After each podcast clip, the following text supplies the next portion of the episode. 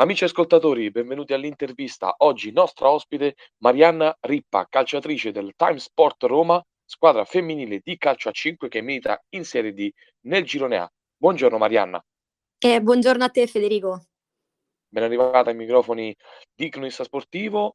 Eh, Marianna, ti volevo chiedere come prima domanda, tu cosa ti occupi nella tua vita privata? Di cosa ti occupi?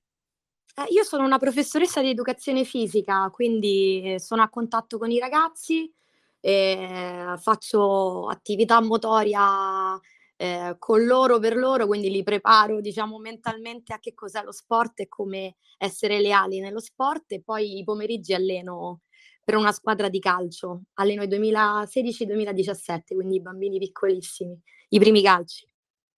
Ah, quindi un atleta a tutto tondo. Sì, lo sport diciamo che è proprio al centro della mia vita. Posso chiedere la società per la quale alleni? Eh, sì, è diversa per quella per cui gioco, è il Trastevere Calcio. Ah, però. Ehm, invece, ehm, nell'insegnamento, uhm, in quale scuola media, superiore, È una scuola media, è una scuola media che si trova qui a Roma, ehm, una scuola media. Ho vinto l'anno scorso quest'estate in realtà il concorso e e sono riuscita a entrare alle scuole medie di ruolo. Molto bene. Professoressa buona o professoressa cattiva? E professoressa, io direi giusta, quando un po' bastone e carota, quando c'è da dare la carota si dà, quando c'è da bastonare si bastona. Giusto, perché ricordo anche ai tempi miei tanti ragazzi, insomma prendevano quell'ora lì come un'ora di svago, invece l'ora di No, educazione fisica va fatta no. perché anche È cambiata l'epoca? no, infatti io lavoro molto in realtà con l'empatia con i ragazzi, perché comunque venivano, perlomeno per la mia esperienza, venivano da 2 anni di Covid, quindi di totale inesistenza dell'attività motoria, totale inesistenza di empatia nei confronti dei compagni. Quindi, ehm, diciamo che, mhmm, mi occupo molto di creare gruppo. Allora abbiamo fatto un po' un cerchio intorno a Mariana Rippa e alla sua vita privata e adesso passiamo un secondo al campo e ti volevo chiedere tu che ruolo svolgi per la Time Sport Roma in campo? Ehm, s mhmm, guarda, mhmm, sono un po' un tuttofare, quindi mi definirei un universale. Ehm, mister Guidi mi adopera sia come laterale che come ultimo che imposta il gioco. Il ruolo che preferisco è l'ultimo che imposta il gioco. Un ruolo di grande responsabilità. Sì, sì. Ehm Una Pirlo del calcio a 5 mi vorrei definire. No, scherzo. Stupendo, una Pirlo del calcio a 5, questa la annotiamo. Ehm, Marianna, a quale età ti sei affacciata al calcio? Ehm, raccontaci magari qualche esperienza passata, se ce l'hai avuta, e se hai praticato qualche altro sport. Allora, in realtà, mhmm, grazie a papà mi sono avvicinata subito al mondo del calcio, perché comunque lui amava il calcio e quindi, ehm, sai i pomeriggi esci con lui e vai a giocare, ehm, a tirare i rigori, quindi da subito mi sono appassionata a questo sport. Quando ho avuto la possibilità, perché ho viaggiato grazie a lui all'estero e sono tornata in Italia, e ho provato a trovare una squadra in zona e mi sono subito iscritta a calcio, quindi a calcio a 5. Ehm, avevo 16 anni? Abbastanza grande. Adesso invece è totalmente diverso. Le ragazze si affacciano al mondo del calcio, del pallone, insomma molto prima. Mentre mentre all'età all'epoca mia, io sono 1986, era difficile trovare squadre di calcio, mentre adesso è tutta un'altra cosa, tant'è che io per esempio in un vecchio gruppo che allenavo, primi calci erano i 2013, io avevo un paio di bambine, anche adesso, ehm, vedo tante ragazze che si affacciano bambine che si affacciano al calcio, poi pure alle medie quando dico che gioco a pallone i ragazzi e le ragazze gli si illuminano gli occhi e questa cosa è bella. È molto bella e fortunatamente anche in Italia il diciamo, il processo sta andando sempre più avanti, le le donne sono diventate professioniste, tante squadre stanno mettendo dentro, ehm, scuola calcio per bambine con squadre femminili Esatto, questo il Trastevere ne è un esempio. E questo come ha detto Marianna è tutto molto bello e stupendo. Passiamo un secondo, ecco, proprio alla tua squadra adesso.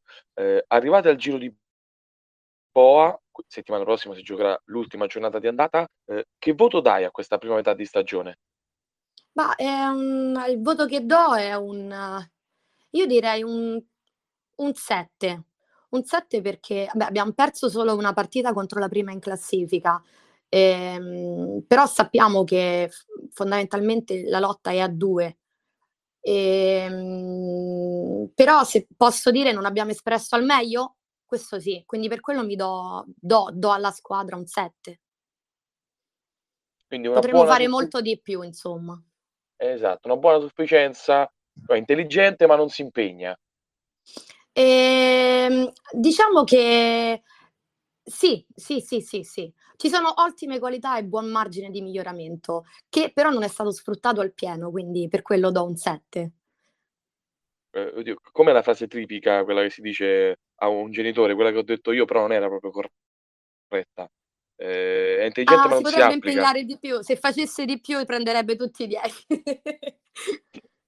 Esatto, può essere così, diciamo, la metafora per il Time Sport Roma. Sì, secondo me sì. Potremmo fare molto, molto, molto di più, ma, mhmm, il tutto è perché noi siamo un gruppo creato quest'anno, ehm, l'allenatore è nuovo, quindi ci stiamo conoscendo e amalgamando partita dopo partita. Quindi secondo me il girone di ritorno potrebbe essere un 9. Mh. 10 soltanto se e mi fermo. Allora Ehm il 10 soltanto se, mhmm, no, il 10 non credo che potremmo arrivarci. Il 10 è veramente devi fare una super stagione. Avendo sbagliato una sola partita, il 10 non lo do. Devi essere veramente perfetto per avere il 10. Okay, ehm venerdì avete battuto la Brasil Sport Club che nel precampionato avevate affrontato già 2 volte con un pareggio e una sconfitta. Questa Sì, volta nella gara ufficiale avete vinto 3-1 in rimonta dopo lo svantaggio del primo tempo. La doppietta sì. di Capitan Disegni, la seconda consecutiva, e il gol di Baldasseroni alla terza partita consecutiva con gol. Anche tu hai partecipato, ehm, fornendo l'assist del vantaggio alla capitana. Mhmm, vuoi analizzare insieme a noi il match? Ce lo vuoi raccontare un pochino? Ehm, sì, te lo racconto. Allora, ehm, mhmm, a parte che le condizioni in cui abbiamo giocato tra freddo, pioggia, era veramente dura giocare. E poi oltretutto abbiamo avuto, perlomeno io ho avuto un gran problema.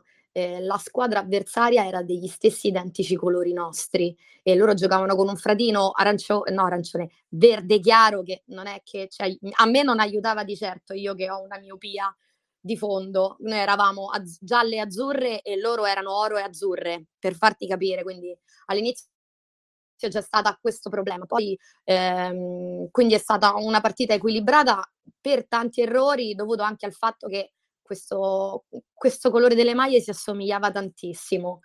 Ehm, siamo andate più volte vicino alla porta sbagliando, ehm, clamorosamente sotto porta ed è per questo che non ci do un 10 perché sbagliamo tantissimo. Noi arriviamo davanti porta tante volte, ma sbagliamo tanto. Poi basta un tiro da centrocampo, perché quello è stato un tiro da centrocampo, il tiro della domenica, che vai sotto 1-0, perché comunque il tiro è avvenuto ha tirato una palla persa, ehm, in un contrasto da centrocampo, ha tirato e ha messo questa palla sotto all'incrocio, dir direi molto fortuito il gol.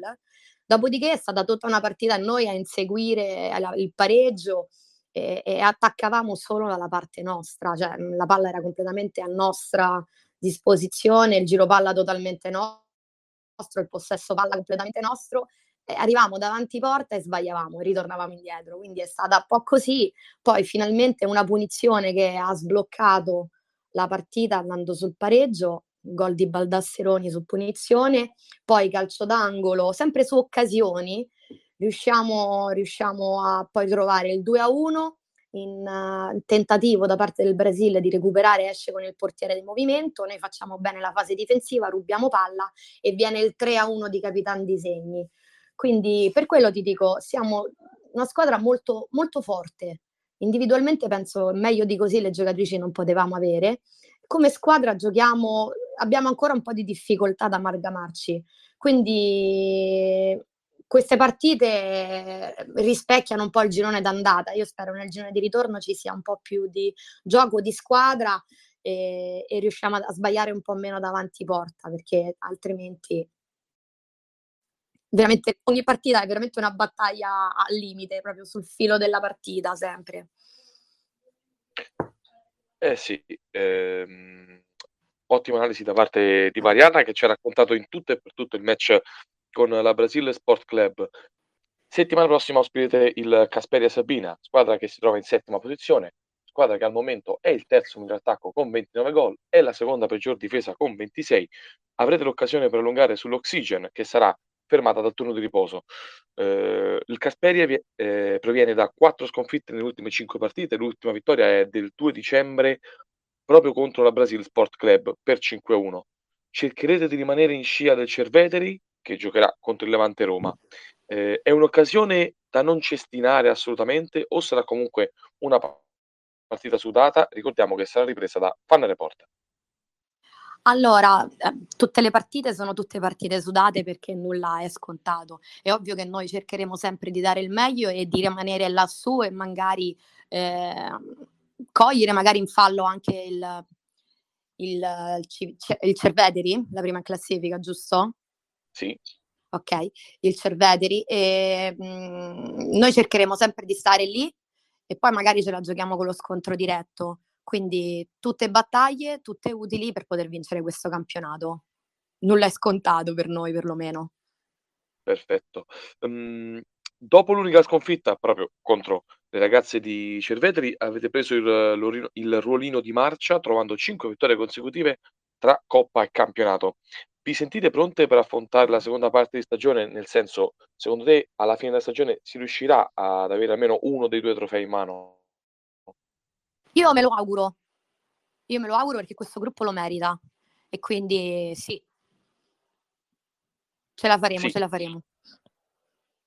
Allora, eh, eh, pericoli di Stefano Rossetti non erano disponibili nell'ultima gara per via del Covid, sono recuperate e ti volevo chiedere se ci sono altre assenze tra squalifiche. Allora, no, non è stato per via del Covid, ma per via dell'influenza che ultimamente uh, un po' tutti sono qui cagionevoli grazie a questa influenza che sta girando. E, um, sì, eh, sono disponibili perlomeno Pericoli e Di Stefano, eh, Rossetti non ancora, eh, sono contenta di riaverle perché mi sono mancate tantissimo e per me sono due, poi quando rientra anche Vanessa, Rossetti, tre elementi indispensabili per questa rosa di cui io non farei mai a meno. Quindi la partita, l'ultima, ho particolarmente sofferto la loro, la loro assenza e sono contenta di ritrovarle in questa partita che sono tutte fondamentali per me poi, figurati.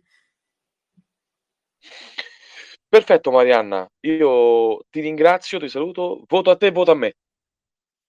Eh, vota a te, non ti posso dare 10, ti do 9 perché devi essere perfetto. eh, la perfezione sai soltanto lassù. Scherzo, scherzo, scherzo. Scherzo anch'io. Guarda, a te e ai tuoi compagni un grandissimo in bocca al lupo per la partita di venerdì. Ricordiamo l'appuntamento Time Sport Roma Casperia Sabina al campo Ferratella in via Salvatore Quasimodo. Grazie mille Marianna. Grazie mille a te, buona giornata a tutti, ciao.